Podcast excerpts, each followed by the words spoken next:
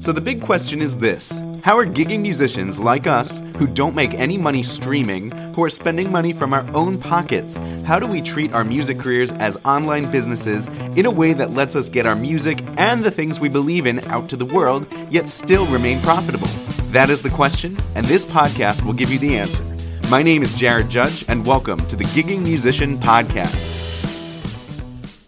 What's up, gigging pros? I am so excited today for our episode of the Gigging Musician podcast. We have someone coming all the way from Panama. Uh, I would like to introduce Robonzo. Robonzo is a drummer, guitarist, and singer based in Panama. He is currently the host of the Unstarving Musician podcast and author of the Unstarving Musician's Guide to Getting Paid Gigs, subtitled How to Get Booked and Paid What You're Worth over and over again. Robonzo, I'm so excited to have you here. Thanks for being here. Thanks, man. I'm excited to be here. I really appreciate it. For sure. And I love the title of your book because here on the Gigging Musician podcast, we love when our artists get paid what they're worth over and over again.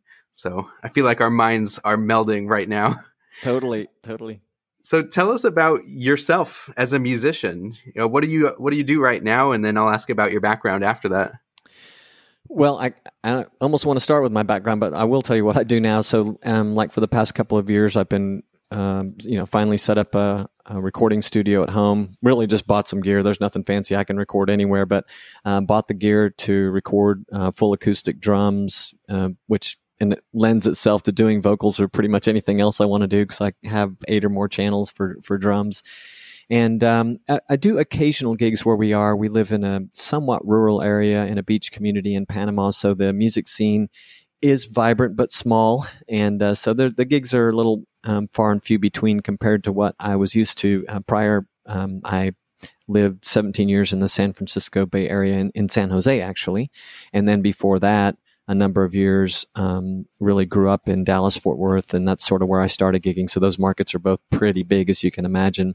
So a little little less gigging, but um, the unstarving musician has kept me super busy learning from other musicians and trying to share um, things like you do on your podcast. Awesome. Well, I'm happy to hear that you are finding some gigs even in a, you know, less busy spot than what you're used to. So, let's dive into your background. I mean, you're a multi-instrumentalist like me, and I love talking to multi multi-instrumentalists and learning where did you start and how did you start picking up more than one instrument? Well, you know, we were pre pre record here, we were kind of going over the the way you wanted to introduce me. I'm like, yeah, that looks cool. And as you were doing it, I'm like, eh, I probably should have mentioned I'm I'm a super young guitar player. Uh, so to just back up to where I started, I started playing drums when I was about 13 years old. And if anybody sees this video or seen pictures of me, they can see I'm kind of gray these days. So, I've, a number of years have gone by, but um, I was self taught. I have a little bit of formal education. Along the way, when I was still a teenager, I bought a 12 string Takamine guitar, which I had forever, but I didn't really, other than maybe the first two or three years I had it, I never really dove into the instrument. And then after that, I hardly touched it at all. But um, probably about three years ago, since we've been in Panama anyway, uh, during that time, I regained interest in picking up the guitar because I thought I, I've been playing so long and I've never written any music on my own and I'm not going to do it on a drum set. So I picked the guitar back up and with the help of some friends, and actually the guitar in the background that you mentioned earlier was given to me by a friend that, um, uh, lives here in Panama. He moved to another part of the country, but left me that that nice little guitar and uh, so I've been using it. I wrote my first well, I wrote my first single with that one, and then collaborated with another guy on the second one. But most of all, I'm a drummer, and I'd been singing that entire time. And I would say probably more in the last like ten years, I started trying to be more serious about um, my singing. And then I guess if if I want to pretend to be really multi instrumentalist, I do play hand drums as well. oh, awesome! That's so cool. So so 13 years as old is when you decided to be a drummer. Was there a reason why you gravitated towards drums? You know, this came up just in the last couple of days. Um, I'm in this marketing program for musicians, and uh, one of the things I was going through this week is kind of developing what, this, what they call pillars of content, right? And there were a couple things on there that were I had to think about for a while, and one of them was like, you know, why do you make music and you know why did you gravitate towards your instrument? And i usually just say i saw the rolling stones on tv when i was a kid which is true and i was like mm-hmm. oh wow i want to do that. But then i heard a couple of records also including a couple of theirs and i heard um, the uh, song moby dick on led zeppelin's second album which is of course the famous drum solo by john bonzo bonham. And uh, and yeah i just awesome. I think I go ahead. Oh we're having some audio issues right now Okay. Um, I'll I'll cut out the audio issues, but I think we kind of got uh, when you were mentioning Led Zeppelin. Yeah, sure. So I also heard uh, the track Moby Dick on Led Zeppelin's second album, which of course is the famous drum solo by John Bonham, and uh, that I guess really got me gravitating towards drums because when I first saw the Stones on TV, I thought, oh, I want to play guitar or I want to sing, you know, and uh, but you know, funny enough, when I was a kid and I was listening to records, I could hear the drum parts, and I've heard other musicians talk about this, and so drums were just an easy, natural thing. And then my sister in law gave me a snare drum, and then my mom gave me a drum kit, and it was all over then. oh, that's awesome! So your family supported your drumming, unlike my family, which you know most people don't realize. I actually tried to start on drums, but my parents said you have to pick a quote unquote musical instrument. so that's that's that's why I started violin, but I got to play drums in the end. Good for you. Um, Good for you. Yeah, there was some I mean, actually, you know, my my parents really did not me want did not want me to go into music professionally, and I, they did a pretty good job of deterring me, uh, but they were super supportive in that, you know, my mom gave me a drum set. The bands were always practicing at our house. And then, you know, when I got my own place, that sort, that trend sort of continued. But yeah, my, my friends, some, a couple of whom went on to have big careers in music kind of still once in a while laugh about um, coming over to my mom's and uh, uh, people coming by to see that in the garage. yeah, that's awesome. You mentioned bands coming over to play. So when did you join or start your first band? That's funny. I was doing it in the garage for a really long time, and uh, for whatever reason, uh, you know the the thing I'd been working on, which was kind of just this party band that really wasn't making any money, was I guess it kind of fizzled out. And there were these two uh, guys in uh, this is in Arlington, Texas, who were younger than me, who had already been playing in clubs and making money. Uh, their uh, prior band had fizzled out, and they invited me to play drums. They'd seen me play. Um, in my garage and invited me to play drums with them in a new band they were putting together. So from that moment forward, I started um, playing uh, paid gigs and in clubs and bars and occasional private events. Wow, that's awesome. So they heard you in your garage and decided, hey, we want you to come play for our band. Yeah, well, you know, I always had a host of really um, good young players over, and I feel like it's been my life story. I've always had the good fortune of being surrounded by really good players who sort of make it easy for me as much as I try to make it easy for them. So yeah, that's, that's how it worked out though. They heard me in the garage and, and gave me an opportunity. That's awesome. And you mentioned it, it really is so important the quality of musician that you hang out with. So if you're hanging out with good musicians, things will come out of that. Yeah, for sure. Um, I talk about that in uh, my book. And one of the things I've really learned to appreciate about um, other musicians. I mean, there's many things you want good players, and most of us think about that first and foremost. I guess I want to be around good players, and we all do. There's a certain type of good player that I've learned to appreciate, and that's the one who is constantly supporting everyone else and just has a you know sort of this calm giving demeanor even though they may be the best one in the band and there's a couple of guys that struggle from time to time which might be me on occasion they're always really just so supportive but the other thing the thing i really appreciated a lot over the years are musicians who understand that to make a band go there's marketing involved and the more people that are involved in that effort the easier it is for the whole outfit Oh, for sure. Like if you treat it like a business, then you'll be busier with gigs. Yeah, yeah. That's awesome. So, were you ever the guy who was the guy in charge of all the marketing and everything for a band?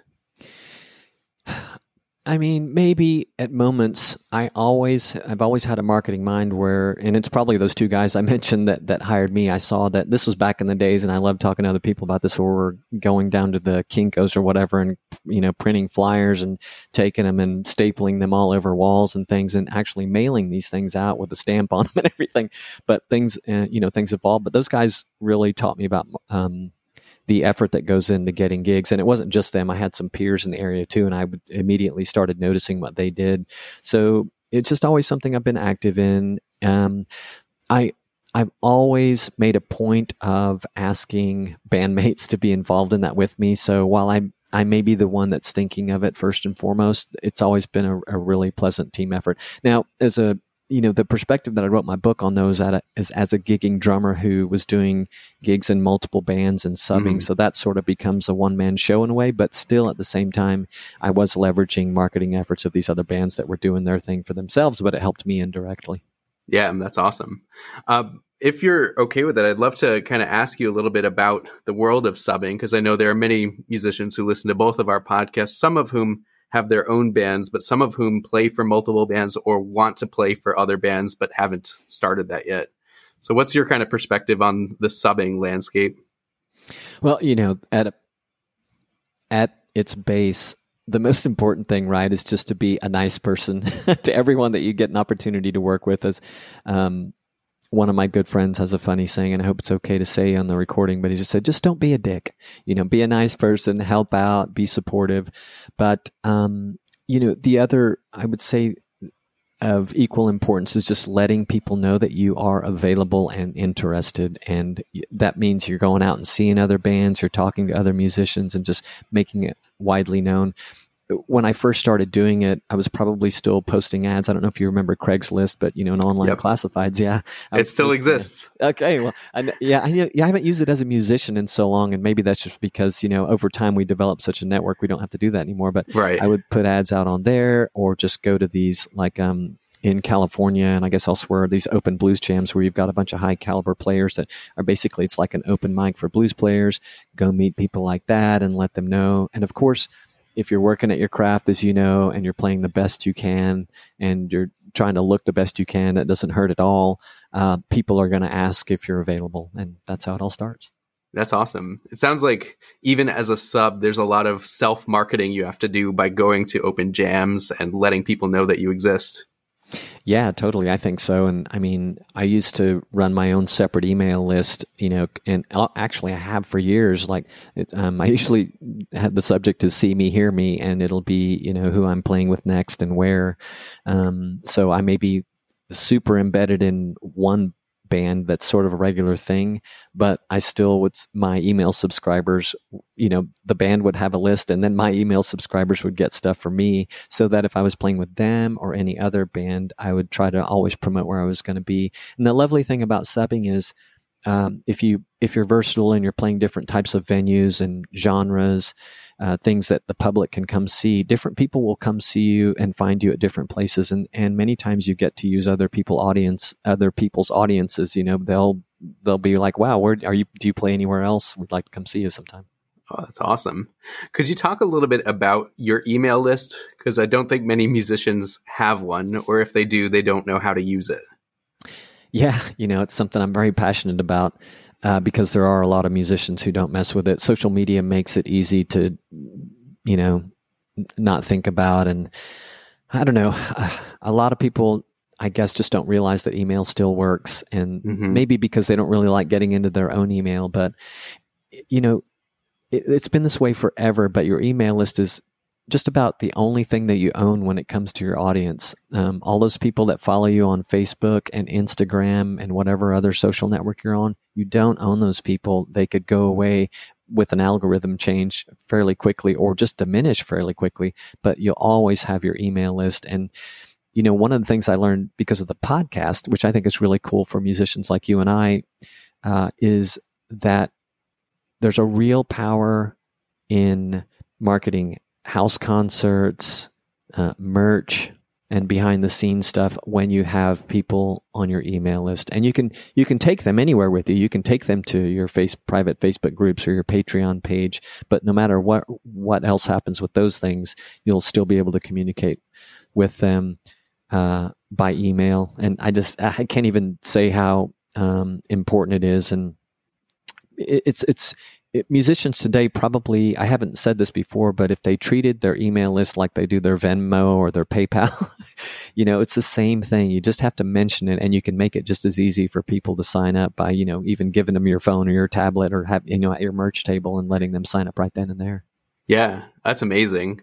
And when you said treat it like your Venmo or PayPal too, another thing came to mind, which I'm personally I'm working on my email list strategy too. It's a relatively new thing for me, but one of the biggest pieces of advice that I heard is treat your email list kind of like a bank account.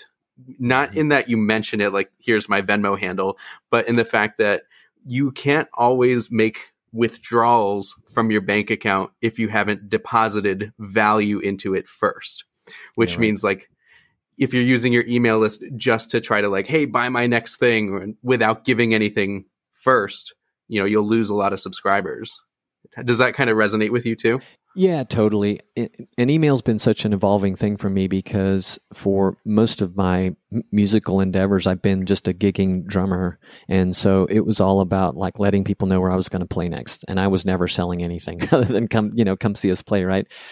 Um, but uh, now that I've, you know, dip my toes into the waters of making music and through the podcast and sort of learning from others, yeah, there are great opportunities to let them know about your latest song release or some piece of merch that you have. But yeah, giving them, you know, some free things like, uh, you know, one of the things that I've very more recently started doing um, is uh, letting people being very upfront about my email list and how important it is to support me as an artist on Twitter and letting people know when we get into sort of um, uh, private conversations about music and and find that they're interested in my music, I always let them know that hey, um, if you want to sort of follow what I'm doing next, and um, and uh, also by the way, I'll send you some free you know songs and other digital stuff. You can sign up for my email community here, and yeah, just start by giving them something, including the the uh, inside access to the your weird world, as I always like to say. That's awesome. And it sounds like you're pretty brilliant about this, but always offering them something else, like another way to interact with you. It's not just like you send them one email that's a dead end. You always say, if you liked what you saw in this email, check me out at this bar that I'm playing next week, or here's my free album, something like that.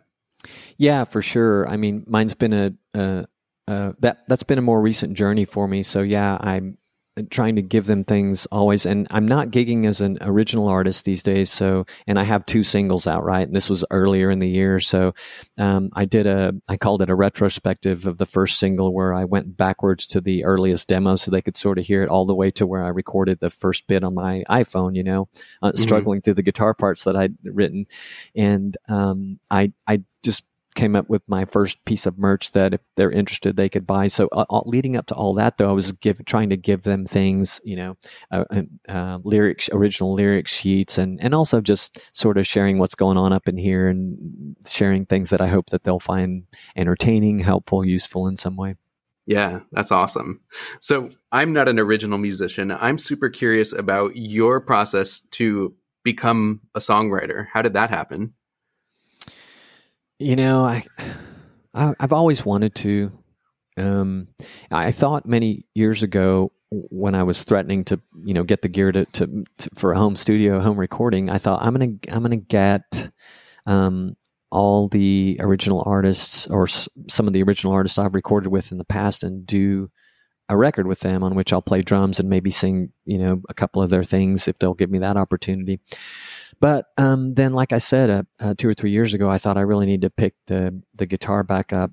And you know, you listen to enough music in your life, and you find certain inspirations. And I know you're probably quite accomplished on on violin and and whatever else you play. So, it, you know, if you just make a habit of noodling around and not being afraid to um, use pieces of things that inspire you, you'll eventually come up with something that just no matter how hard you try, it's going to sound like you the other thing I know people struggle with is writing lyrics. So if you're wanting to write, you know, music with uh, lyrics in them, that's just something that you've got to practice all the time, sort of like your instrument. And just uh, quite honestly, you know, one thing I did, which was great, and I don't know that I'll do it forever, but I went to some writing workshops that for fiction writers, and I was always thinking songs, and so I actually came up with my first two um, singles. I came up with themes for those uh, from that writing workshop. But but I've learned so much in there just about trying to, you know, if I want to write, there are these things I need to do and things I can do to help myself to come up with ideas. Oh, that's awesome. And I love about when you're writing lyrics or, or, trying to come up with themes. I love that you went to a non or a fiction workshop that wasn't necessarily related to writing songs, but you got your inspiration from a group of writers and yeah. just find finding ways to like connect the dots between music and other disciplines and how can they help you improve your musicianship. That's like genius. well, thanks. I mean, the workshop is I met I mean, I've always been a bit of a writer. Um, I've written every everything from blogging to having done a couple of articles for Forbes.com and and you know the book and and you know I was an English major, so there was always that. So I met an um, an author who was also a school teacher who also does these writing workshops, who also has this beautiful little retreat at her home nearby in a, a town called Coronado.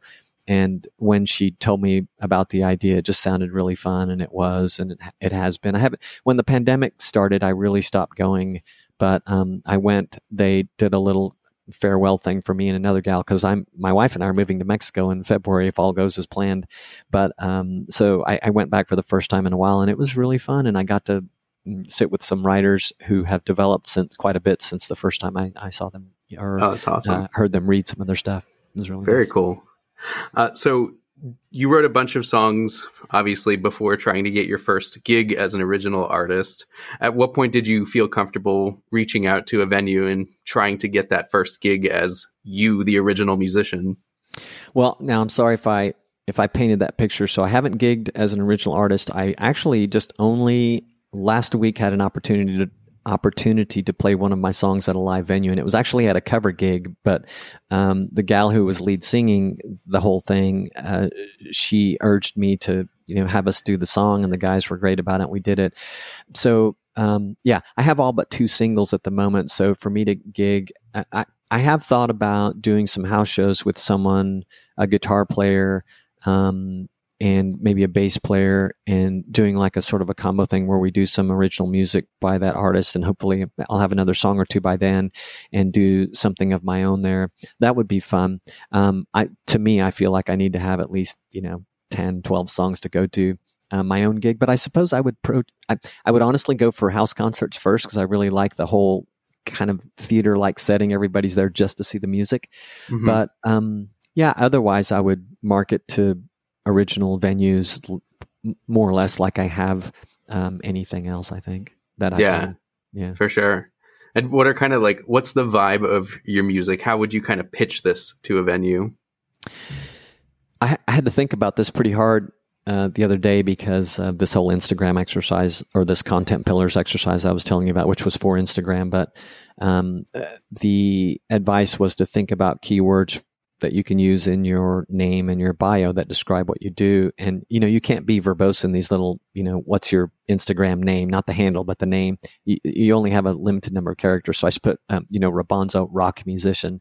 So uh, at my core, I really love rock. But uh, between you and me, I would say I, I, you know, with the couple things I've done, they've been heavily influenced by my influences in rock, blues, and pop. And the second one was really sort of a homage to to uh, prog rock. So yeah. yeah. I hope to I hope to do some other things though. I've I've been thinking about um, collaborating with someone who plays really good blues, and then because of this content pillars and Instagram thing, I thought maybe that's not a good idea because I don't want to confuse people about what I do.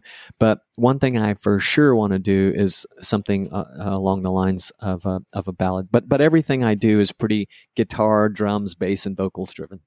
Awesome. Well, I'd love to listen to it, and I have listened to a couple of your songs, and they're Thank great. You. Thank you. Um, so we're coming to kind of the uh, close to the end here, but what are some rapid fire pieces of advice that you would give to the listeners of the Gigging Musician podcast? Well, I would say to be a subscriber to the Gigging Musician podcast. I would say check out the Unstarving Musician podcast as well to hear what other musicians have to say. And that one's an interview format, and we try to cover a lot of this type of ground, and it's fun to hear it from the other other musicians' perspective. But um, I, I think the one thing I'm really learning is that is so important is there are a lot of ways to make money in this strange new world of music for independent musicians. And there is help out there. So these podcasts are a great you know platform to start you know finding out about some of the places that you can get help i know that you're um, started have kind of started helping musicians in some of these areas as well and you know from listening to a bit of my podcast that i do the same so yeah just be open there are tons of possibilities that i know from personal experience a, a lot of musicians don't even know about yeah that's awesome so be open to it and try a lot of things and then when you find one that resonates with you dive deep into yep. it. Yep, yep, that's the key. That's awesome, Robonzo. Well, we're coming to the end of the episode, so how can our listeners connect with you further? Well, I would say go to unstarvingmusician.com. All of my socials are there. You can even find my, eventually find my personal artist page, but you can find out about the podcast there. And if you are interested in um, learning what I'm learning from other artists and hearing about new episodes and getting a free copy of the uh, a free PDF version of the Unstarving Musician's Guide to Getting Paid Gigs um, right on unstarvingmusician.com. You can just join the community by signing up but with email.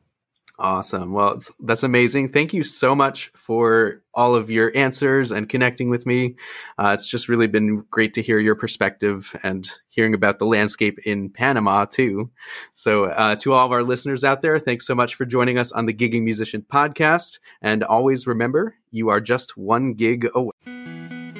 Thank you for tuning in to another episode of the Gigging Musician Podcast. If you liked this episode, then please take a screenshot on your phone and tag me and post on Instagram, letting me know what you liked about this episode and let me know what you would like to hear in future episodes. That will help me serve you better.